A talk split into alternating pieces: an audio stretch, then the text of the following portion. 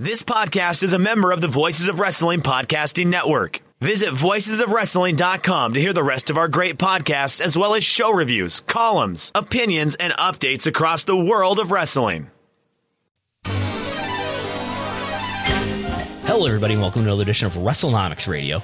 I'm Brandon Thurston, broadcasting on demand from Buffalo, New York, where today is Sunday, June 6th, 2021. And today on the program, we have business news from All Wrestling's Double or Nothing pay per view. How many pay per view buys it sold, ticket sales, and merchandise sales, an estimate of those today. Then, in the world of TV viewership, in this post Showbuzz Daily world, we have hope. A new source of TV viewership is out there. Plus, some thoughts on the trends of TV viewership so far in 2021 as May comes to an end. Then, as May comes to an end, we also have information about the Google Trends data, the top most searched for names and companies in the wrestling world. And then, following up on the mad speculation that WWE might be preparing for a sale, I don't think it is, but more non news on that subject. Plus, independent wrestling superpowers, IWTV, and Game Changer Wrestling are set to go at it as IWTV has filed a lawsuit against GCW. All that and more in the hour. But first.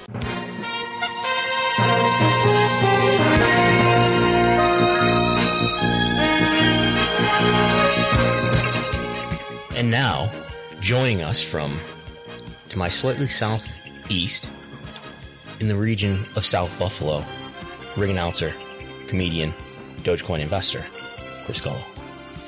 BlackBerry investor too. You should have sold it at nineteen dollars. You're investing in BlackBerry? Yeah, it was a like a meme stock short sale. Yeah. I bought it at ten and it got up to nineteen on Friday, The Canadian company but I did not cash it. BlackBerry, yes, which is really a company that's fallen off over the years, is it not?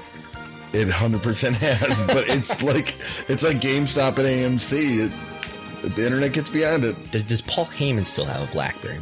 BlackBerry, uh, he was a big fan of the BlackBerry. Paul Heyman was. The little pen thing too. They had it. They had it. he would carry two phones, one for texting and one one one that was a BlackBerry for texting, and then another one because nobody uses BlackBerry anymore or something. I don't. know. well, you got to avoid debt collectors, so that's why you have that.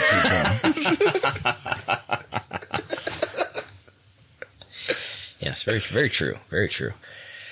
So we've both woken up from naps today, yes, refreshed. refreshed. We've taken our power nap. Vince McMahon, big fan of the power nap. Mine was not very powerful though. It was more of a more of an hour long nap, not a fifteen minute power nap. So we've got things to talk about today. Uh, but uh, I'm not the driver of this program. Chris Gullo, you are.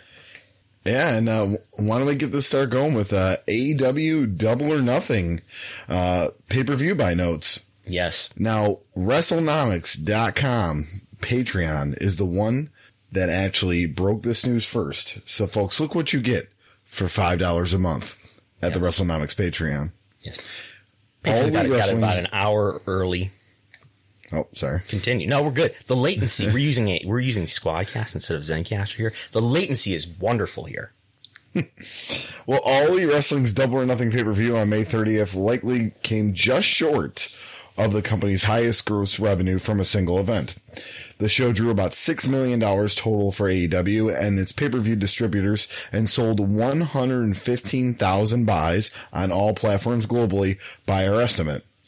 We are also raising our estimate of the Revolution event from 125,000 buys to 135,000 buys.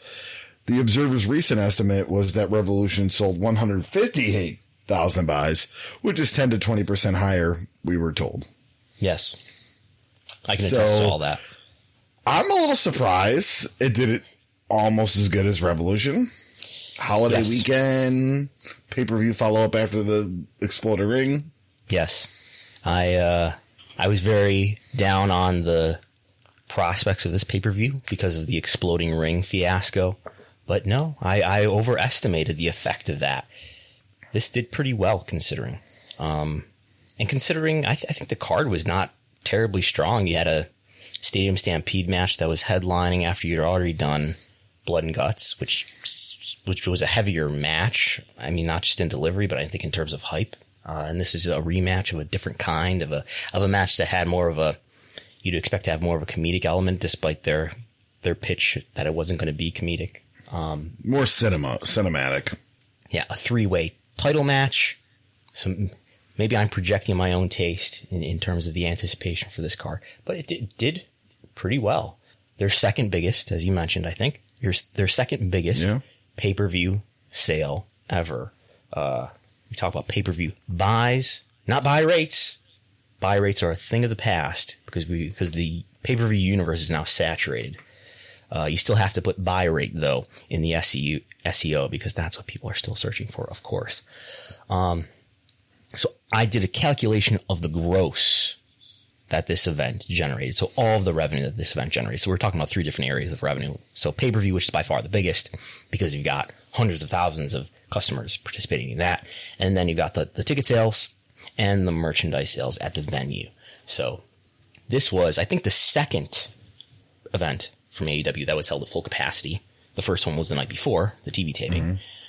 Uh, so this is the second one, and this this had a, approximately five thousand seat capacity. I believe they did just over five thousand uh, total. Paid attendance, according to the Observer, was four thousand seven hundred. Uh, Observer also reporting that the gate was three hundred thousand. So that's something like I think more than three times what what the uh, Revolution show did with its limited capacity. Right, uh, one thousand one hundred fifty was the paid attendance for that. I think that's also according to the Observer, and that that comes out to seventy five thousand dollars. So it ends up with a gross that's pretty pretty close to one another. I've got something around 6.1 million for this show, 6.8 million for the other show, and the net, uh, because the pay-per-view carriers take such a, a majority, roughly 55% of the pay-per-view sales. The net comes out to be almost the same. I would, we're getting in, into, into precision where I, I feel less confident about what the actual difference is, but about $3 million for each of those shows in terms of the money that actually ends up in, uh, in AEW's bank account. So pretty similar in terms of the, uh, the money that AEW got because AEW probably gets uh, a far larger portion of the ticket sales. Maybe there's some, some Ticketmaster service fees and things like that that they have to share that money with. But, uh, yeah, AEW making a similar amount of money in all likelihood for this event versus the Revolution event. They also had a fan fest the day before. So it's Friday was the live dynamite, Saturday was the fan fest, Sunday, and Sunday was the pay per view. So fan fest money, I'm not sure, obviously, those numbers, but that I'm sure it does help to make it put it over Revolution. Yes. Yes. And who knows what they drew there? Meet and greets and whatnot, right? Yeah. Yeah. And that sounds like something that they're going to do going forward, right? Um, With Sunday pay per views, that makes sense. And they're going to continue to do Sunday pay per views. Well, I if I could be wrong, but I'm pretty sure the next one's on a Saturday though. Maybe it's on a Sunday, but Yeah, it, there's something about what the relation to holidays. Anyway, this is not on, on a pre- prepared run sheet here. Um, but I know Tony Khan did say that the quarterly specials that they're going to have on TNT, even after the move to TBS, the quarterly specials are going to be on Saturday. He told Bust, Busted Open this week. So there's that. All right, so we're going to move on to a little viewership. And we talked about WrestleNomics, you know, breaking the news on the pay per view buys. Well, in a world where no one knows where to find all these ratings and In a all that. without Showbuzz Daily. exactly. WrestleNomics has put it all together uh, on the Patreon and for the spreadsheet. And with But guess what? But guess what I found? Which has apparently existed for a while and nobody told me. That's what, yeah, this is where I was going to lead into. There is a website with a URL, spoilertv.com. And this is very similar to Showbuzz Daily. In fact, it's much more active than Showbuzz Daily. Uh, there's all sorts of stuff going on here. I just, I just found it yesterday and I haven't had enough time to really look through it all, but they're, they're doing a top 150 of the, in cable. The different, and they, and they are sorting it by P18 to 49. The difference is Showbuzz Daily would do cable originals. This is including everything, not just originals. So we're seeing the performance of uh, Big Bang Theory on TBS, which does really well in 1849, apparently. Uh, Friends reruns on a network that's listed as NAN that I, I'm just I, I don't know is that syndication? I don't know what that is. In any event, they're reporting ratings not very quickly. It, it, looks like it looks like there's a substantial delay in when they actually publish the ratings, but that's uh, where I think a lot of people are, are getting some of these ratings from. So they're probably clued in somehow. They were clued into this a few days before I was. Uh, but we uh, so top 100, not top 150 though. So that that cuts off our access to, to Impact and the Dark Side of the Ring, which finished somewhere in, in the 120s, 140s area most of the time. So we still don't have ratings for those unless I start to bug people about ratings, which I'm trying to not do. All right, well, let's break it down. We're going to start with uh, May, May 28th's SmackDown that did uh, a little over 1.9 uh, million overall viewers with a 0.50 and 18 to 49. Pretty much the same exact numbers it had from May 21st. Yes. And we got the overnight for this past Friday. It looks similar. Uh, it, I always say that the, I always think that the, the overnight number for SmackDown is just less, it's less precise. So we, we were seeing something like 1.87 million viewers. That might end up being slightly up from the week that we're talking about right now. Uh, demo rating 0.5. So similar, but anyway. So maybe it was a little bit due to double or nothing, but um, the Mick Foley biography on Sunday, May 30th, only did 518,000 overall with a 0.20 in 1849. That is down from 767,000 for the Shawn Michaels that had a 0.29 in 1849. Mm-hmm. Really affected so, by uh, I wonder what the ratings were for Woo, though, you know? Maybe. Uh, well, you did have, well, I mean, you got 100 and, 100, what did I say? 115,000 buys. That's worldwide. Um, if, if, you figure about 70% of that was US, which is the, the general assumption of, of the, the US to international breakdown, 70 30. So what have I got here? Roughly 95,000 domestic Plus holiday weekend pay-per-view buys, and that would be households, not just viewers. So there's a couple hundred thousand, maybe at most. I don't know. Maybe it's something to do with the Mick Foley story. It's just a good story. Yeah, he took some bad bumps and all that, but he's a great guy. He's have a great family. Like, there's no dark period other than the bumps. And this Michaels, but this think again, this, this Michaels pay per view was going head to head with um, pay per view. This this Michaels biography was going head to head with uh, WrestleMania Backlash, right? yeah. So, I think holiday weekend may have something to do with it too. Who knows? Um, but you know the old saying: you're always going to be running against something else. Yes.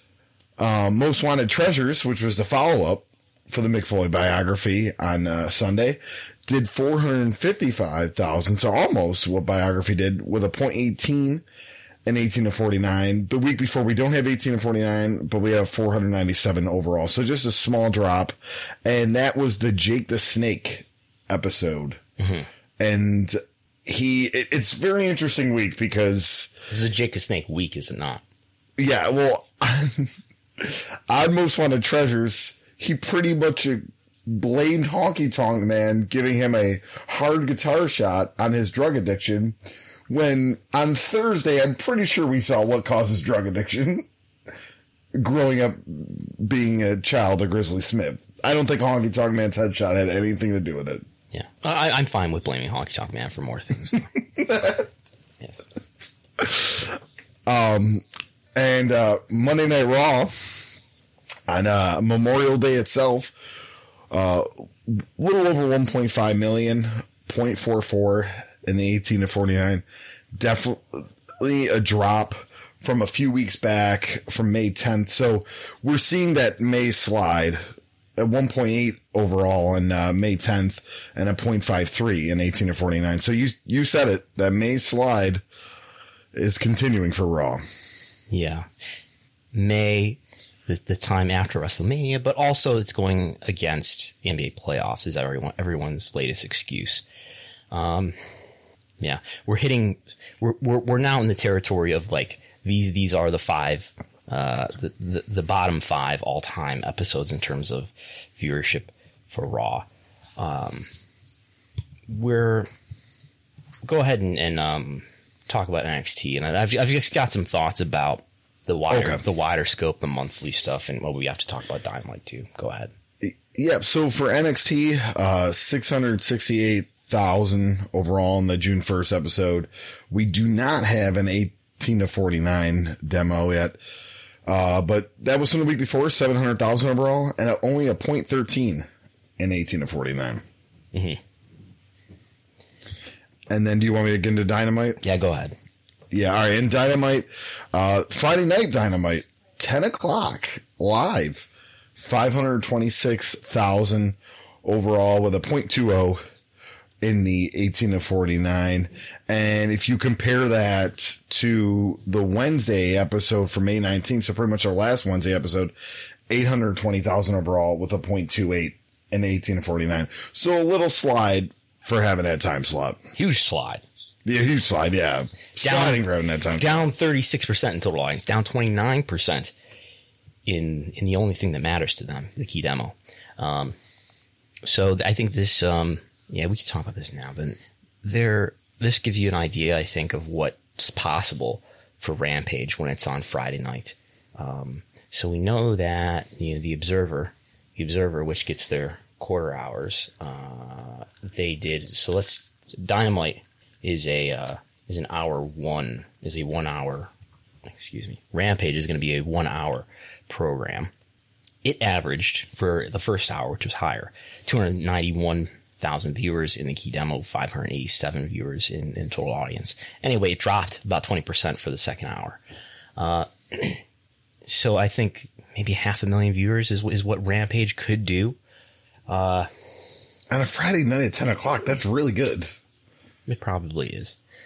Um, the lead in from SmackDown. So I, I, I know Dave thinks um this week, this past Friday, we're talking about two two Fridays ago, Friday.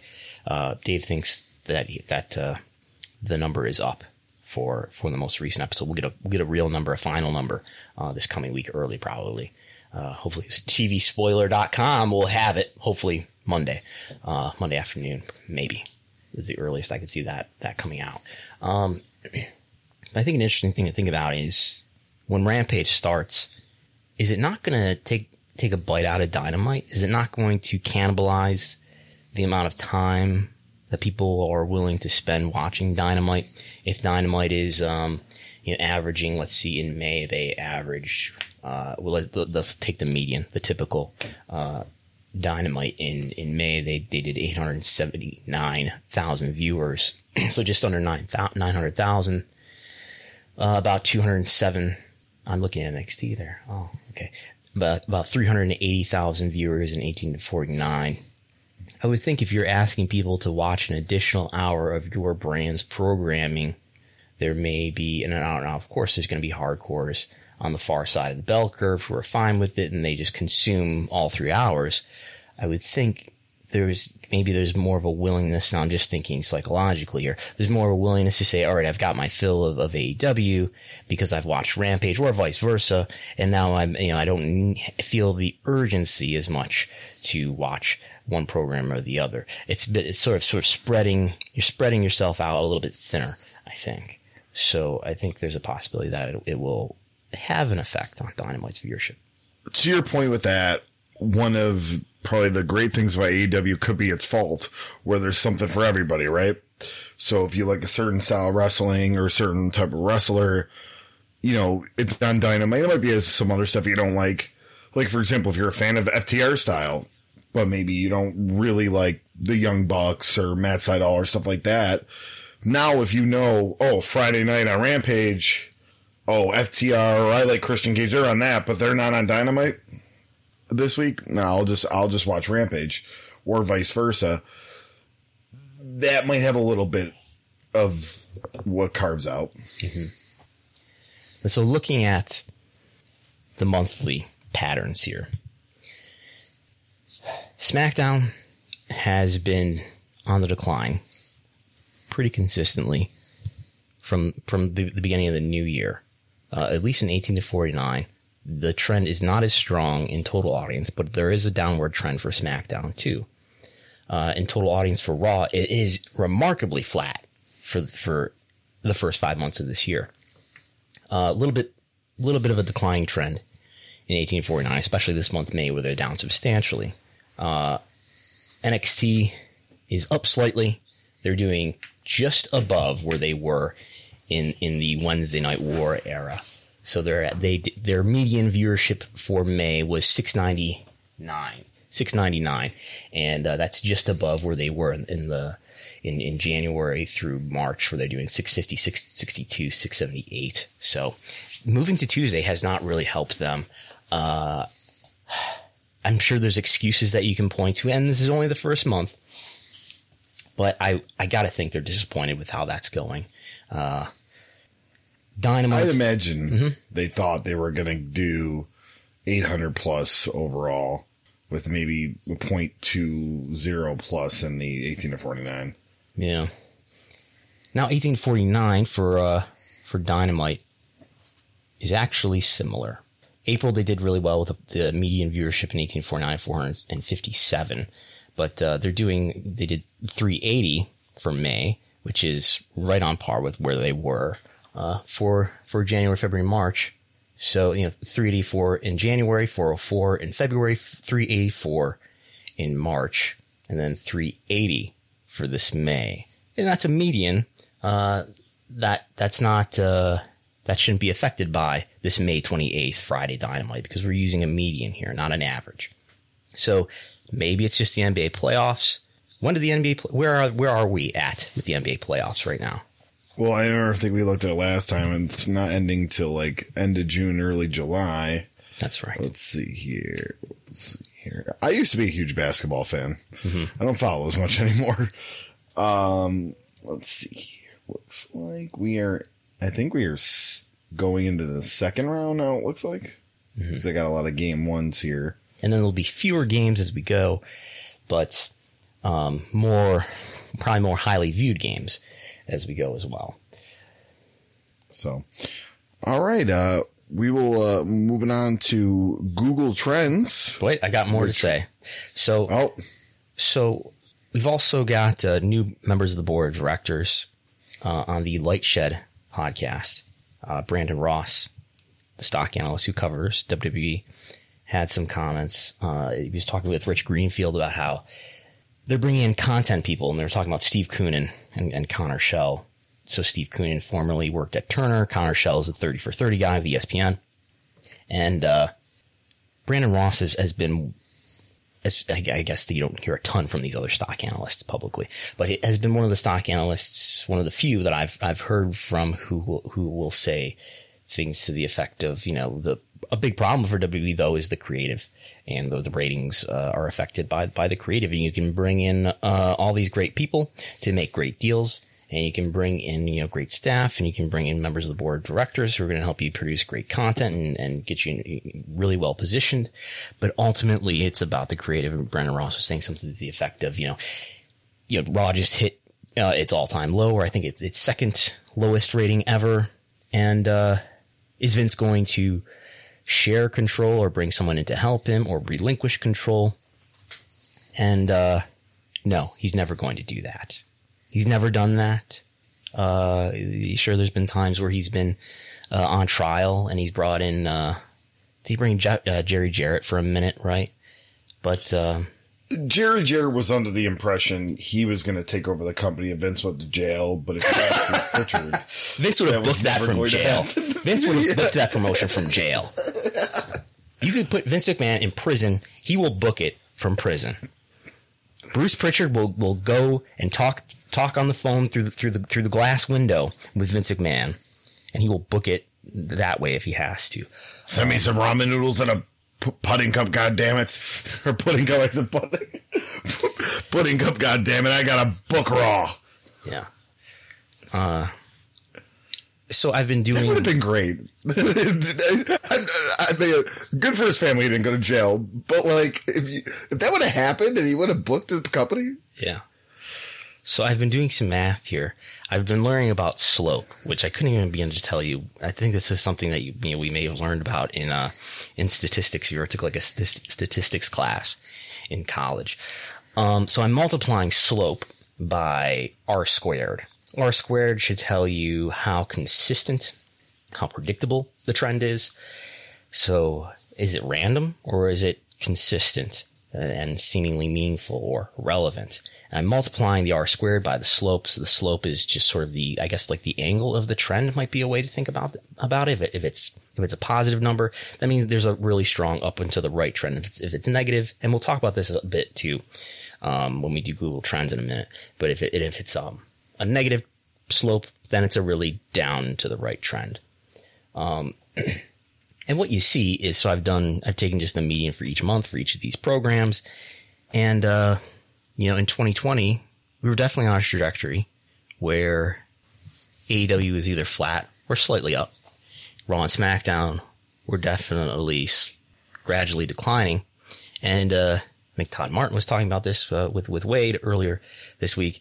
If you extrapolate that over a long enough period of time, eventually those lines are going to intersect. Uh, so this, this prompted me to uh, to bust out the slope and R squared uh, measurement. So we're still May might be a weird month because you got Dynamite and June too. I think June. I'm I'm not sure that we're gonna have any Wednesday night Dynamite in June. Uh, so maybe June will be a throwaway month. Actually, uh, we're still We're gonna have Dynamite on a Saturday on June 26th. really. Yeah. So you can see why it was. It's uh it's a cost to them to move to TBS, but also maybe a, on, on balance a good thing, so they won't be preempted like this in the future. Um, because this is really going to just blow up their month, and hopefully it won't affect, for their sake, won't affect the gathering of, of fans, and uh, won't won't create so much friction for fans that you that it causes any long term effect to their viewership.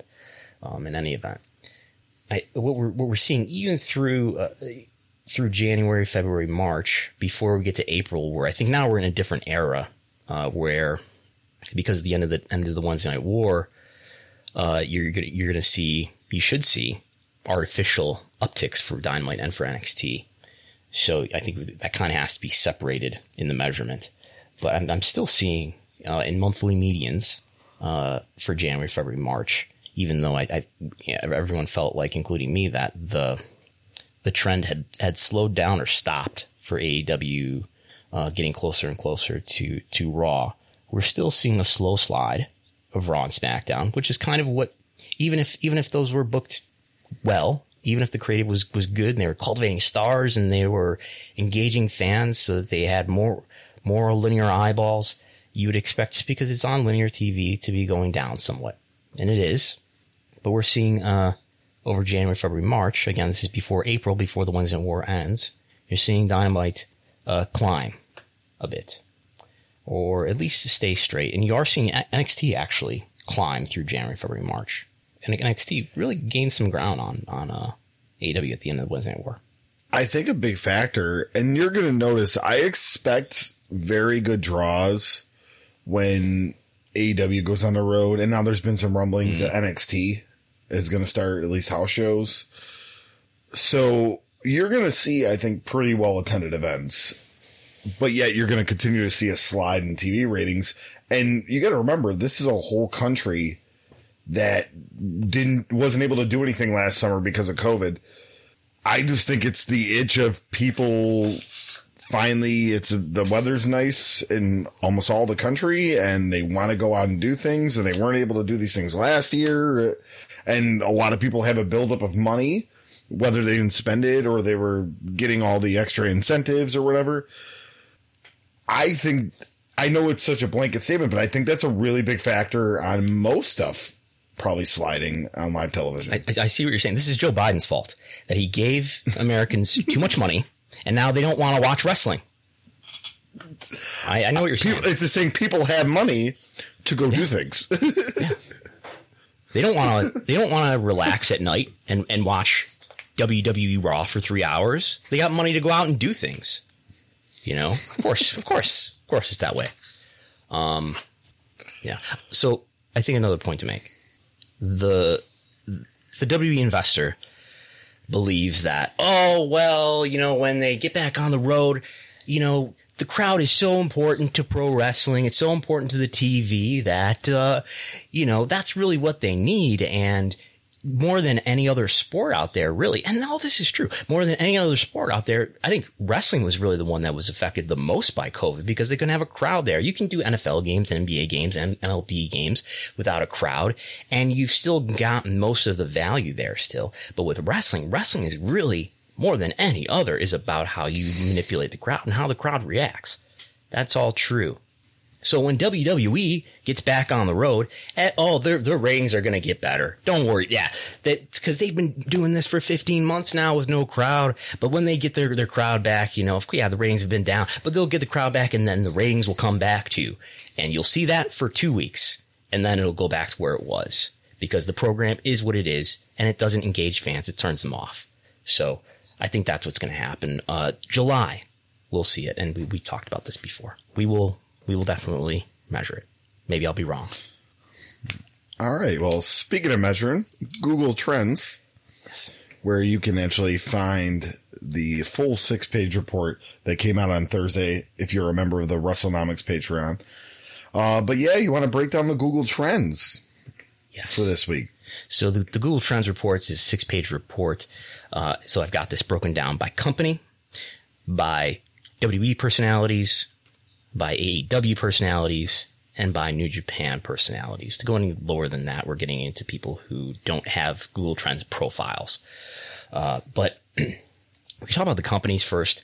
Uh, in a lot of ways, that's interesting. So WWE, of course, is by far the leader. So we're looking at 15 different promotions here. Promotions that I'm guessing are the biggest 15, biggest, most searched for promotions in the world. So that is WWE, AEW, New Japan, Impact, Stardom, Dragon Gate, which is all one word, by the way, Ring of Honor, MLW, All Japan Pro Wrestling, AAA, NOAH, NWA, CMLL, Big Japan, DDT, in that order, by the way. Uh, of course, WWE is by far the biggest. WWE is some seven times greater in search volume in May than AEW, its next nearest competitor. Of course, WWE is a media company. They are just like Marvel. WWE is, or AEW is just a wrestling company, uh, which I think is preposterous. This, uh, I'm about to get sidetracked. This idea that uh, WWE, oh, yeah, it's a sports entertainment. They're not a wrestling company. It's like Disney. It's it's I don't know. It's it's just it's just semantics. I think. Um, what how would a wrestling company be different than than a than a media company? They're selling video. They want to monetize their business the best that they can. They if they have a, a multi-decade uh, store of legacy intellectual property like WWE does, they want to license all this, all these brands and all these trademarks as much as they can, whether it's Young Rock, Young Rock or the Page movie. They want to license all of their IP across consumer products categories. They want to monetize their TV rights to, to the max. How would that be any different if they decided to call themselves a wrestling company? I think it's an aspiration to be accepted in, in, into a, a business world that they don't feel accepted in if they just call themselves wrestling. I mean, UFC calls themselves a mixed martial arts company, and they do all the same things you talked about. Anyway. Anyway, uh, AEW is, is about seven times behind uh, WWE. We have no absolute numbers here. I can't tell you uh, what the absolute numbers of searches are. That's not what Google Trends does. They give you a relative measurement. And in Google Trends, if you go to trends.google.com, you can type in uh, up to five different categories, profiles or strings, whatever you want. Uh, but to get more than five, I've written a script that allows me to grab hundreds at a time and measure them all in this on the same scale. Um, so AEW is is uh, on a worldwide basis se- uh, a seventh of, of WWE's search volume, but on the US they're about four and a half. Uh, WWE is about four and a half times the search volume of AEW. Uh, Impact Wrestling is the number two or number three in the US. New Japan. This is in May, by the way, just for May. Uh, New Japan number four in the US. Ring of Honor number five. MLW number six. NWA, AAA, All, All Japan. I think All Japan is is really a beneficiary, just like Impact is, in fact, uh, a beneficiary of this enormous legacy where you're searching for things that are not necessarily current for the for this brand. Uh, you may be searching for the uh, the the June third, nineteen ninety four classic between Toshiaki Kawada and Mitsuharu Misawa from the Nippon Budokan, you know, and that's got really nothing to do with the current All Japan product with uh, Kento Miyahara. But anyway, um, I'm also doing here. Uh, but, but by the way, let's talk talk about Japan. Japan, the most searched for company is. You have any guesses, Chris Gullo? In Japan, the most searched for company? Yes. Are you looking at the, the report? probably- no, I'm not looking. at No spoilers in front of you. Okay. No spoilers. It's probably WWE, actually, isn't it? Wrong. It is New Japan Pro Wrestling. Oh, okay. All right. Well, I figured. I thought it was a trick question. New Japan is. Th- these numbers are, do not represent absolute absolute uh, values, but New Japan is rated here at a, what a 165. WWE is number three. This is just for the month of May, but I, I expect the, the you know generally it, this is uh, the case. WWE is at a 33. Again, New Japan at a 165. New Japan is number three. I'm sorry, WWE is number three. New Japan is number one. Who's number two? I'm guessing Stardom. Stardom is number two, also a Bushiroad company. Who's number four in Japan? Number four. AEW, No. DDT, No. Dragon Gate. Dragon Gate. I'm just going down the gauntlet. Dragon Gate is number four, followed by Noah, All Japan Pro Wrestling, DDT. DDT does not as well as I thought they would uh, when before I started studying all this stuff. Big Japan, then AEW and Impact at nine and ten. There's that. Uh, Mexico, most searched for wrestling company in Mexico. AAA, No. Like, CMLL. No, WWE. Okay, so that would have, my answer would have worked for that one. by a wide margin too. WWE uh, having a value of 96. The number two is AAA, Four, uh, 15, 15, 96 to 15. AAA. This is probably uh, why Nikon sees that as a market he wants to tap into. He's probably studying the Google trends. I don't know. Uh, yeah, CMLL. He's, he's a subscriber under a fake name. Yes. Uh, we do we, we do have some interesting people who are subscribers though, whose, whose, whose privacy shall be protected. But anyway, uh, CMLL at number three with a at an eight. So we got fifteen for AAA and eight for CMLL. Uh, yeah. But other than that, th- those are those are the rankings, right? But I'm also trying to, to to to track here. And if you're a math expert and you think this is not a good way to, to track this, let me know because I'm not a math expert. I, I'm just a, a philosophy major who's uh, been been spending most of his life in Excel spreadsheets for the last five years. Uh, so I'm doing doing basically what I said before. I'm multiplying slope by r squared, and I'm saying these are these are the power, the the strength. This is the strength of the trend. Is there ice in that glass, Chris Gullo? Didn't didn't I didn't I tell you that there's no ice allowed on WrestleNomics Radio? I was being very quiet with it. I mean, uh, I, ice cold lemonade on a summer day over ice. That's true. All right. in the hobby, it's not easy being a fan of ripping packs or repacks. We hype ourselves up thinking "Ah, maybe I can pull a Ken Griffey Jr. rookie card, but with zero transparency on available cards and hit rates, it's all just a shot in the dark. Until now. Introducing slab packs from arenaclub.com, the only repack that provides real value, a complete view of all possible cards, and clear hit rates for each one. Now, when I buy slab packs at Arena Club, it finally feels like I know what I'm getting. I was able to open an Arena Club slab pack, and and I'll be honest, it was a lot better than what you normally do. Say you go to a card show and there's a random innocuous brown bag of cards, and yeah, you can open it and look, it's going to be junk. You're you, you know what I mean? Like you know what you're probably going to get in those. Maybe you find that fun. And sometimes I do. Sometimes I like just opening up cards and saying, "Ah, hey, look at some random cards, or whatever." But if you're really in this game to to find value and find particular cards, it sucks to have to buy these mystery packs and it ends up being you know almost nothing you know nothing of value not with arena club you can display again of all available cards hit rates grading. So you know that when you're opening up the slab pack you are going to get something valuable. You are getting something good. And arena club in addition to having those great slab packs we just talked about is also a marketplace for card collecting buying trading selling displaying all that sort of stuff But those Arena Club slab packs, man, they are revolutionizing the repack game with transparency. After your pulls are revealed, they'll immediately be placed in your vault for safekeeping or trading and selling, and you can have them officially graded by Arena Club as well. So again, uh, these things off, it's going to be officially graded by Arena Club, and the Arena Club grading process is accurate, fast, and transparent with full grade rationale provided and explanation of how your card was scored. So whether you're buying, selling, trading, or displaying Arena Club is the card collecting platform that you have to check out. So right now, I've got a special offer here for Voices of Wrestling Network listeners. You can get 10% off of your first purchase by going to arenaclub.com slash VOWnet. Again, that's arenaclub.com slash VOWnet. Now, that's a crazy offer. That's 10% off a $400 slab pack. $40 off right there. 10% off your first purchase. No matter what that purchase is, 10% off. Again, that's arenaclub.com slash VOWnet, arenaclub.com slash VOWnet for 10% off your first purchase on Arena Club. And we thank them for sponsoring the Voices of Wrestling Podcast Network.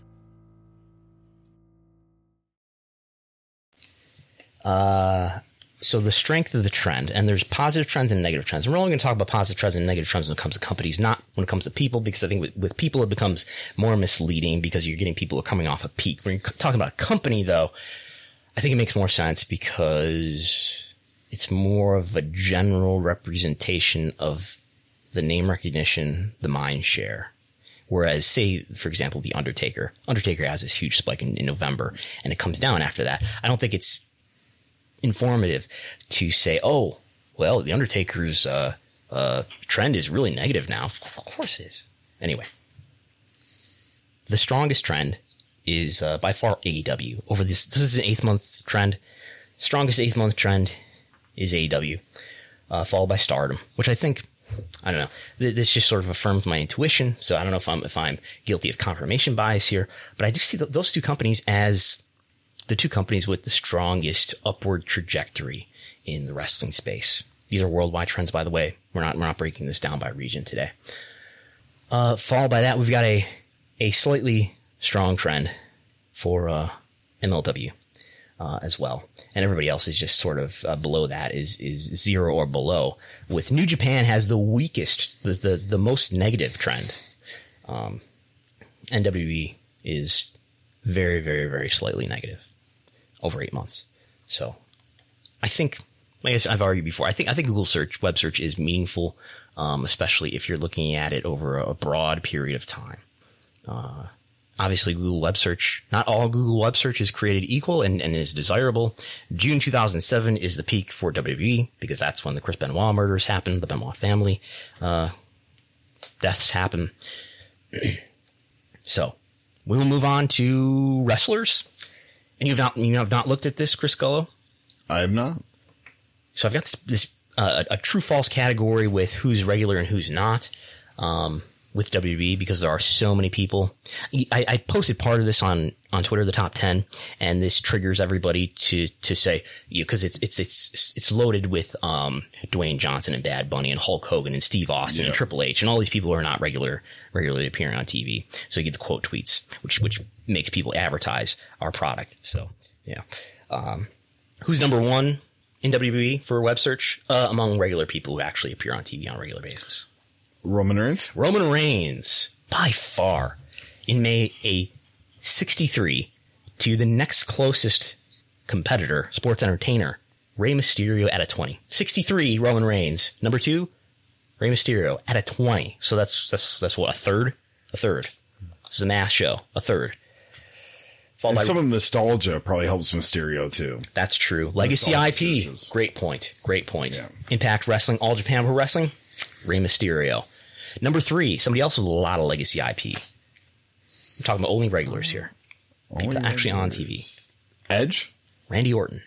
Oh. Uh, I think I think I excluded Edge from the uh, oh because he hasn't been on TV for full time and full time was was is this is full time active these, these are kind of arbitrary true false okay. things here. But yeah, Randy Orton at number three. Number four, Alexa Bliss, Sasha Banks, Daniel Bryan, The Usos, Asuka, Charlotte Flair, Seth Rollins, the newly released Braun Strowman. Number 14, um, You also got ab- above him Seth Rollins at 10, The Miz, Jeff Hardy, Bray Wyatt.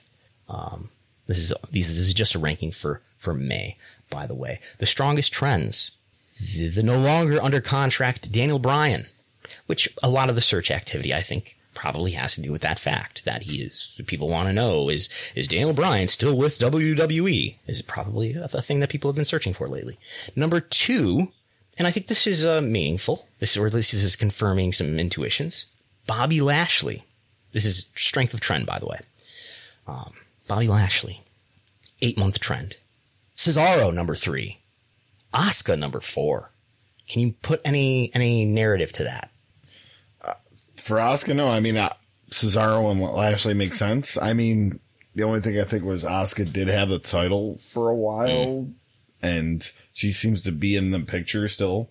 So when people are like looking up Rhea Ripley, Asuka, or Asuka Charlotte. Number five, Bianca Belair. Okay, and number makes sense. Number six, strength of trend. Charlotte Flair. Charlotte Flair. I guess yeah, Alexa. So I'm looking at uh, the women wrestlers: Alexa Bliss, Sasha Banks, Asuka, Charlotte Flair. Yeah, I'll have to uh, maybe maybe do like a, a women only category to really fire up the uh, the, the the Twitter avatars later. Um, AEW. I don't spend too much time belaboring all this, but AEW by far Big Show is is the leader.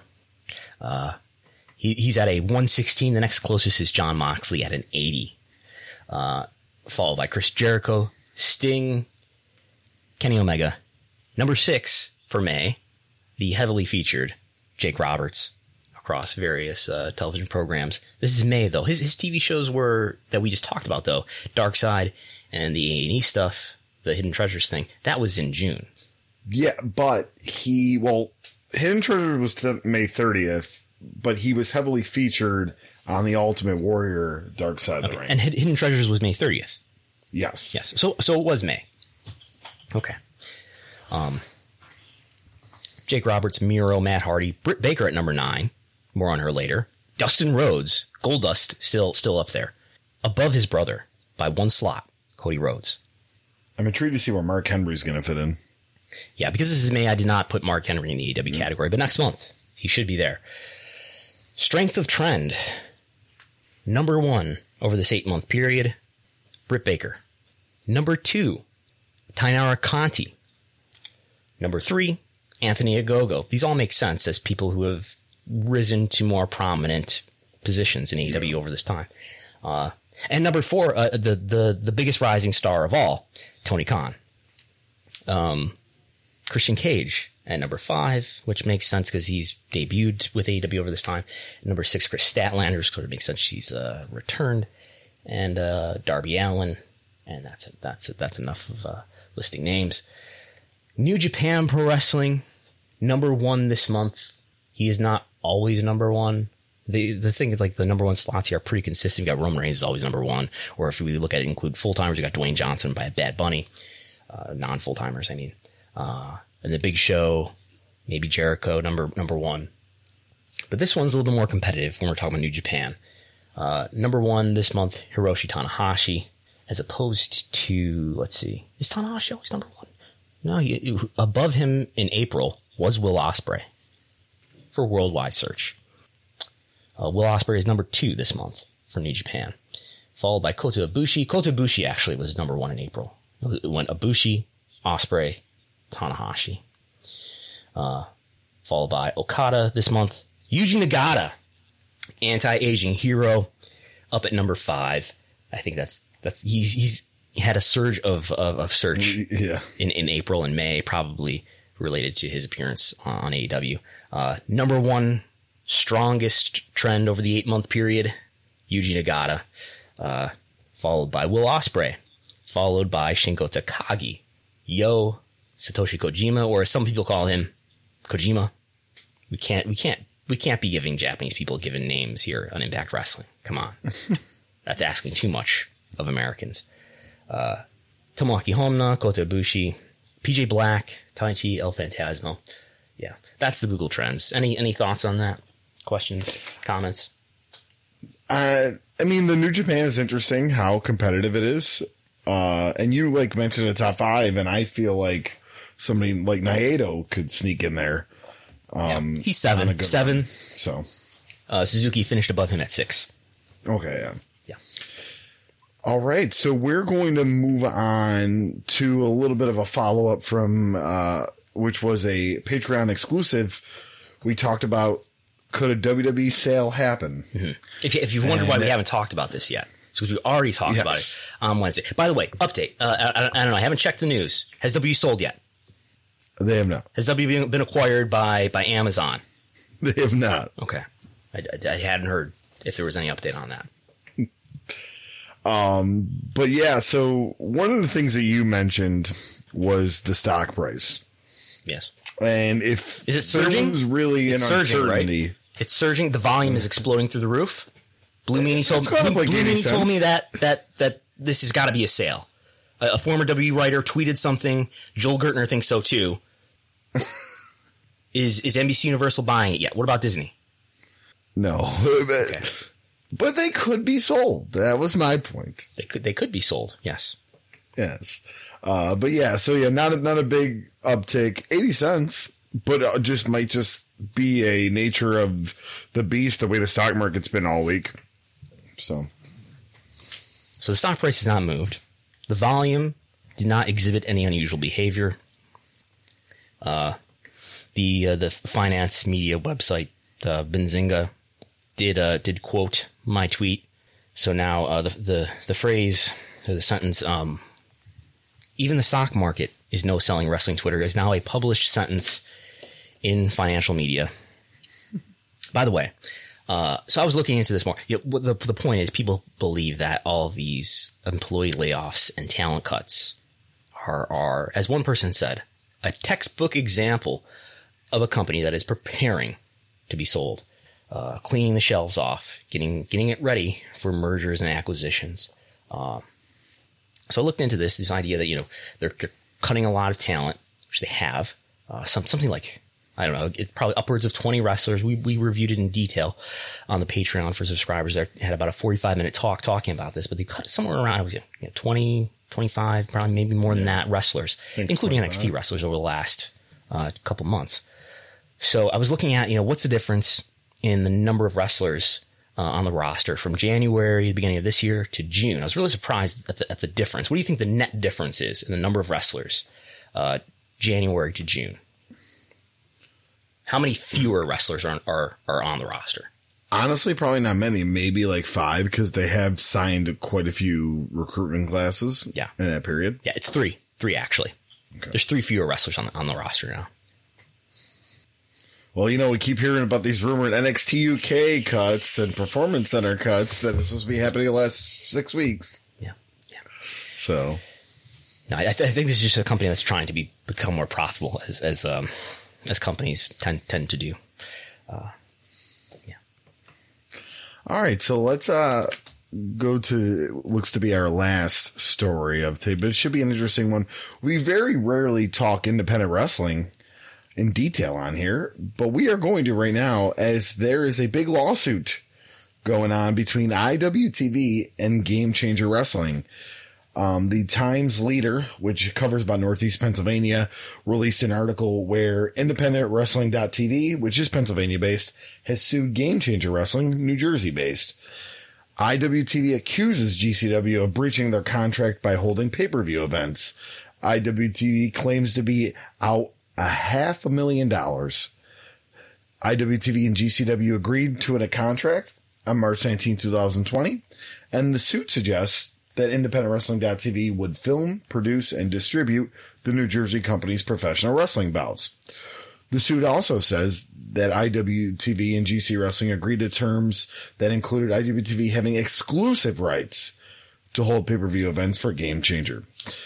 The complaint claims that GCW informed IWTV on December 1st that GCW intended to breach the agreement by producing live pay-per-view events through an alternate play platform, presumably FITE. The suit also claims that GCW produced 36 pay-per-view events from December 5th and May 15th, which IWTV claims were a violation of the signed distribution agreement between the parties. The suit says that the damages cannot be calculated until Game Changer provides the full amount of revenue garnered by the pay-per-view events, but it is believed that the damages are in excess of $500,000. So, Half a million dollars. This is going to tear independent wrestling Twitter apart. You think so? It already has. Has it? Yeah, fans, man. Really? Uh, Yeah. Yes.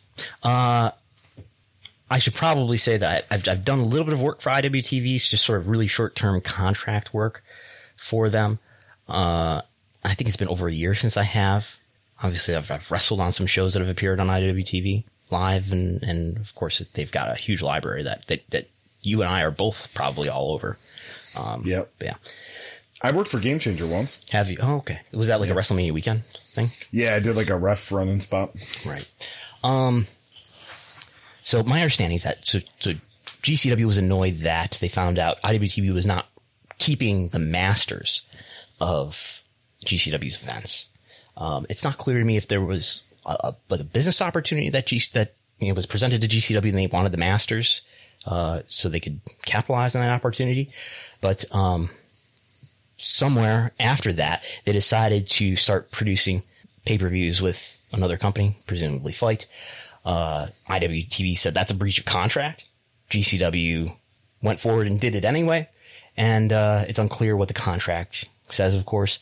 Uh, this is being fought in Pennsylvania, uh, which does not, we, we are not able to find any public filings on this yet. Maybe that's something that someone will get a hold of at some future time, though. Uh, we'll see what happens. But, uh, yeah, I, uh, so $500,000, maybe there's, maybe that's a strategic thing, uh, to, to force their hand into something. But $500,000 over 36 events. If we, even if we forgot about a split, I don't know if a split should be considered in that with, with the pay-per-view provider, which would take a majority of it, just we were discussing, uh, with, uh, in the case of AEW. But if you did 36 events and you generated a half million dollars over 36 events and say you sold buys at $10 a, a piece, you'd have to average about 1400 buys per event, which I don't think is happening. I would be very surprised if, if GCW for all of their events on average, surely some of them, but on average, 1400 buys per event. I find that hard to believe. Yeah, I mean, some of them, like WrestleMania weekend, those shows, yes. But just like a regular show on the Saturday in New Jersey, every one of those doing that well? Now, now maybe I'm just thinking about this the wrong way. Maybe IWTV uh, thinks that the value that they would have been able to generate somehow through subscriptions, their subscription service, obviously, uh, the value that they would have been able to generate is is is more than than the math that I'm doing here, where you'd have to average uh, 1400. So here is the issue with the 36 events is that a good chunk of them were on January 30th for the 24 hours fight forever fundraiser mm. that Game Changer Wrestling did to raise Okay. money and all that. Yeah, So, and that's a good chunk of them. Maybe almost a quarter of the events or around there. Yes. So, if they're using that, those shows were free on YouTube. They were not on FITE. That was a YouTube 24 hour. So that, that would take a chunk into that 500,000. But I mean, if you have all the WrestleMania weekend events, which I think would have been the most financial, especially Bloodsport, um, and the spring break and the For the Culture events. But I, I mean, 500,000 might be an overestimate, but I mean, IWTV is going to go for it. Don't blame them. yeah, and and it, may just you know many lawsuits end up getting settled before they ever go to trial or whatever. But um, you know, maybe it, it, we end up uh, seeing the the contract made public through disclosure and public filings, if we can even find anything public on this to begin with.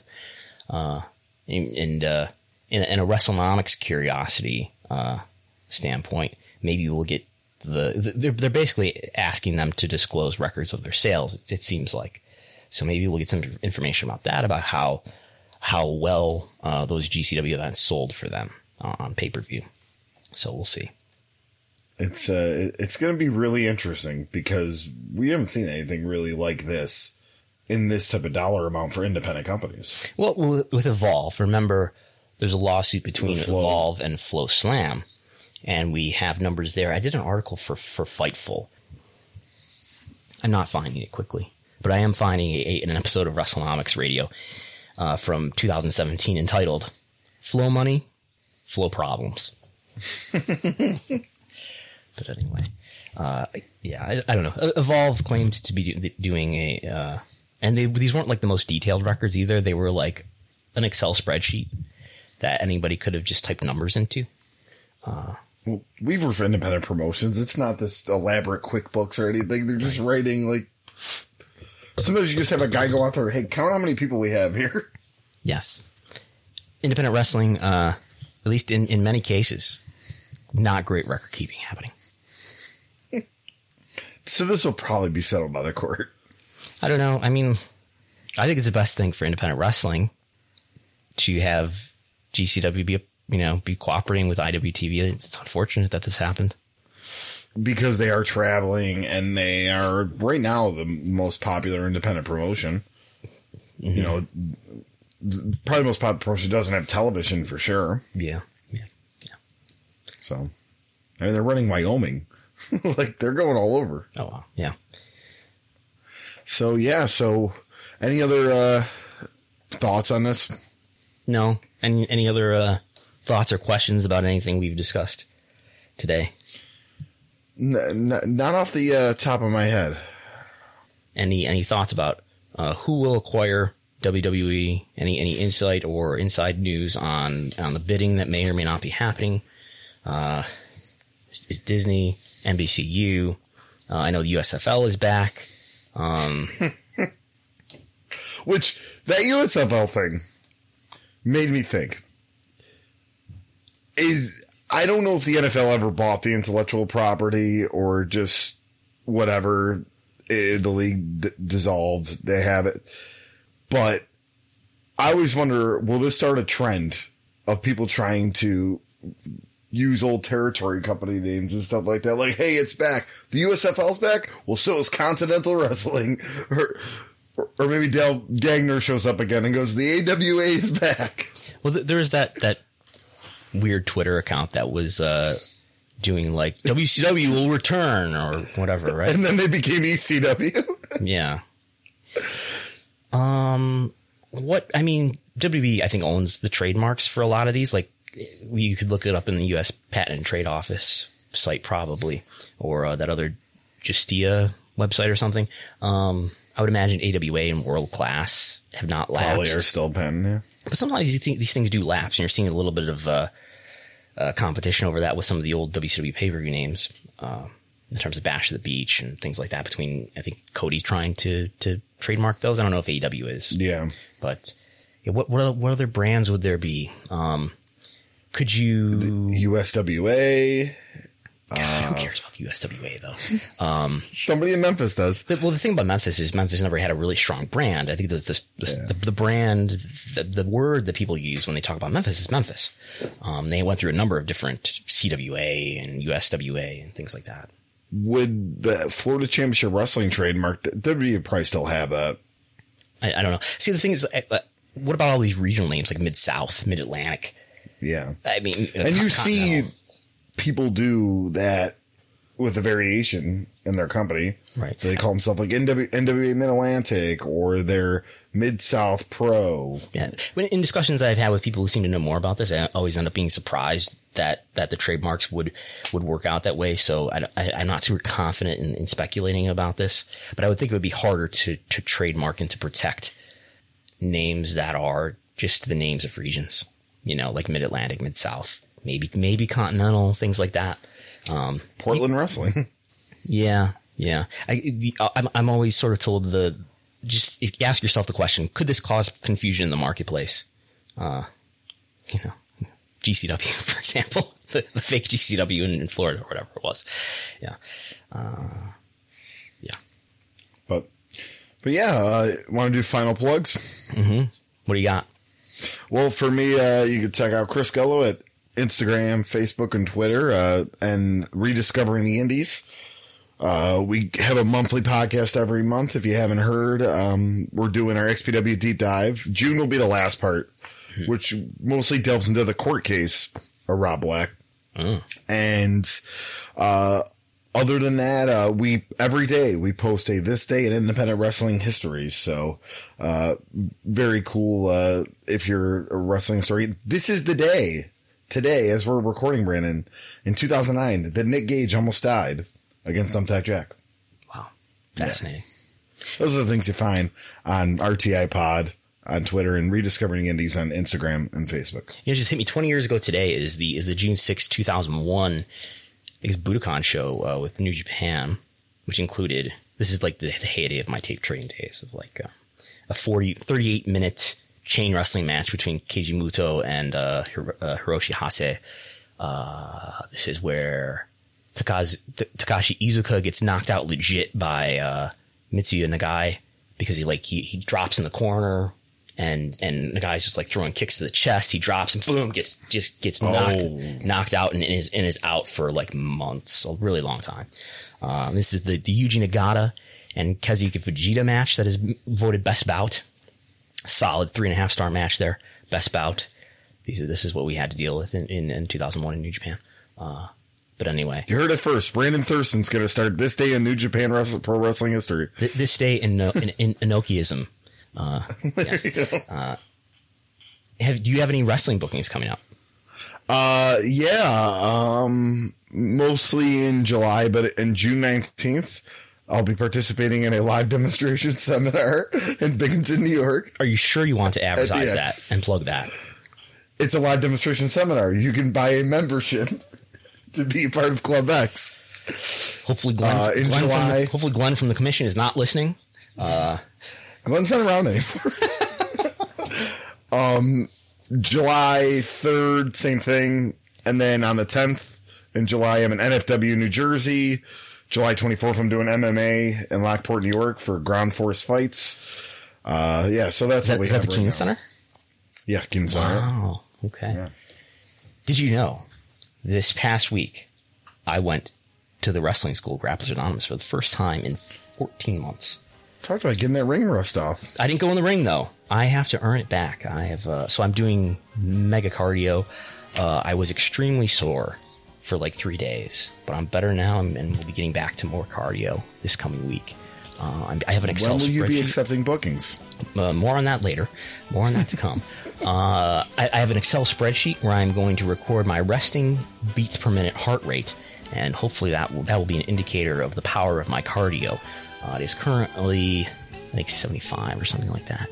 Uh, but yeah, I've uh, did a ton of cardio. Well, relatively speaking, for for for my my pandemic days, a ton of cardio uh, this past week, and we'll be doing more. I think that's really the thing that I was, I don't know, most unhappy with about my wrestling performances, and that it it costs so much cardio to do wrestling, both from being able to just sustain a match that that's intense, but also to to I don't know perform the intensity that costs a lot of cardio too, and uh, I think as far as something that c- that can be uh, addressed, that's that's something that I think uh, I would like to be much better at. So I'm going to do a lot of cardio before I'm even going to wow myself back in the ring.